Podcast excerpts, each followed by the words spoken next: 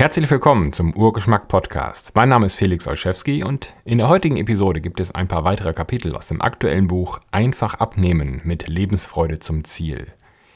Mehr Informationen zu diesem Podcast und meiner weiteren Arbeit, meinen Büchern und CDs gibt es im Internet unter derfelix.de. Den heutigen Abschnitt nenne ich Ist gesünder durch Achtsamkeit. Der erste Teil. Ruhe dient gesunde Ernährung.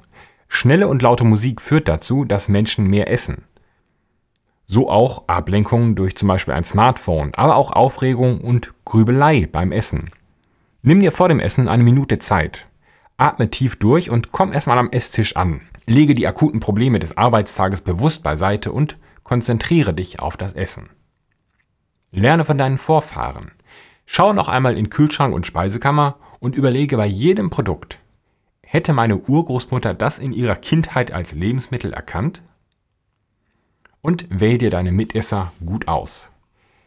Der Mensch ist ein Gemeinschaftstier und echte Freunde sind viel wert. Ein echter Freund akzeptiert, wenn du künftig mit rosaroten Schuhen herumläufst. Er sagt dir, wenn dir ein Popel an der Nase hängt oder wenn du dich daneben benimmst. Und ein echter Freund akzeptiert, wenn du dich anders ernährst als er und er wird es auch verstehen und akzeptieren, wenn du künftig nicht mehr mit ihm zusammen isst, weil seine Essgewohnheiten ein schlechter Einfluss auf dich sind. Unsere Mitmenschen beeinflussen unsere Ernährung. Das fängt an beim Zeitpunkt der Mahlzeit und erstreckt sich über die Wahl der Speise, die Menge, die Essgeschwindigkeit. Wenn deine Freunde allesamt bergeweise Pasta essen, dann sind sie bei deinem Abnehmvorhaben schlechte Gesellschaft. Selbst wenn sie dich nicht zum Mitmachen überreden wollen, wird die Menge auf ihren Tellern deine eigene Wahl beeinflussen. Daran muss auch keine Freundschaft scheitern. Genau wie du Harry Potter gut finden darfst, obwohl dein bester Freund die Filme nicht ausstehen kann, könnt ihr auch beim Essen getrennte Wege gehen. Es fällt nicht immer leicht, diese Notwendigkeit einzusehen. Doch es dient letztlich deiner Gesundheit und deinem Wohlbefinden. Und daran ist echten Freunden gelegen. Motiviere dich durch Visualisierung. Wir tauchen jetzt nicht in Esoterik, Religion oder Spiritualität ab, sondern bleiben auf dem Teppich des Greifbaren und der Logik. Sicher wirst du mir zustimmen, wenn man kein Ziel hat, kann man dort auch nicht ankommen. Dann landet man irgendwo, und das muss nicht schlecht sein, befriedigt aber selten. Die Visualisierung deines Ziels bedeutet, dass man sich das Ziel und den Zustand im Ziel genau vor Augen führt. Du möchtest abnehmen.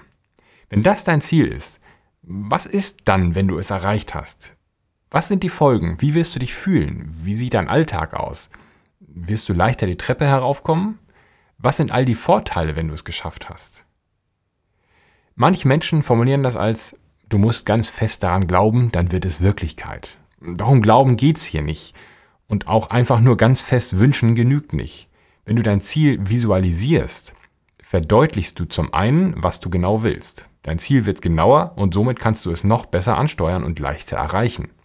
Zum anderen bemerkst du vielleicht Fehler in deiner Vorstellung und Dinge, die gar nicht geschehen können. Dann kannst du sie abstellen und auch das verdeutlicht dein Bild vom Ziel.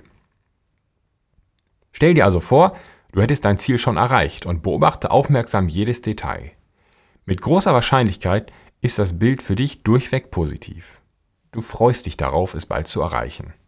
Das motiviert dich und gibt dir neue Kraft für deinen Weg. Das war's für die heutige Episode. Mehr Informationen zu diesem Podcast, diesem Buch einfach abnehmen, meiner weiteren Arbeit und meinen anderen Büchern gibt es im Internet unter derfelix.de. Vielen Dank fürs Zuhören und bis zum nächsten Mal.